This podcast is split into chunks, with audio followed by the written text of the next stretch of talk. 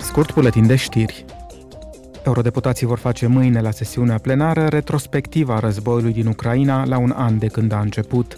Ei vor discuta și despre măsurile care trebuie luate de Uniunea Europeană pentru a ajuta Ucraina. O rezoluție pe această temă va fi supusă la vot poi mâine. Tot joi, Serviciul de Presă al Parlamentului European organizează un seminar pentru a evalua acțiunile luate de Uniune ca răspuns la război și măsurile de sprijin pentru a reduce impactul asupra economiei europene. Noua propunere de pact verde industrial menită să stimuleze dezvoltarea tehnologiei curate și să asigure autonomia strategică a Uniunii ocupă un loc central mâine pe ordinea de zi a Parlamentului.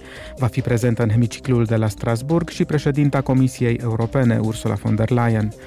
Joi, eurodeputații vor supune la vot o rezoluție pe tema strategiei Uniunii Europene pentru a stimula competitivitatea, comerțul și locurile de muncă de calitate în domeniul industrial.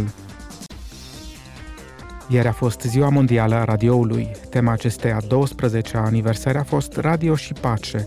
Războiul, opusul păcii, se poate materializa și în ciocnirea dintre diversele perspective propuse de mass media.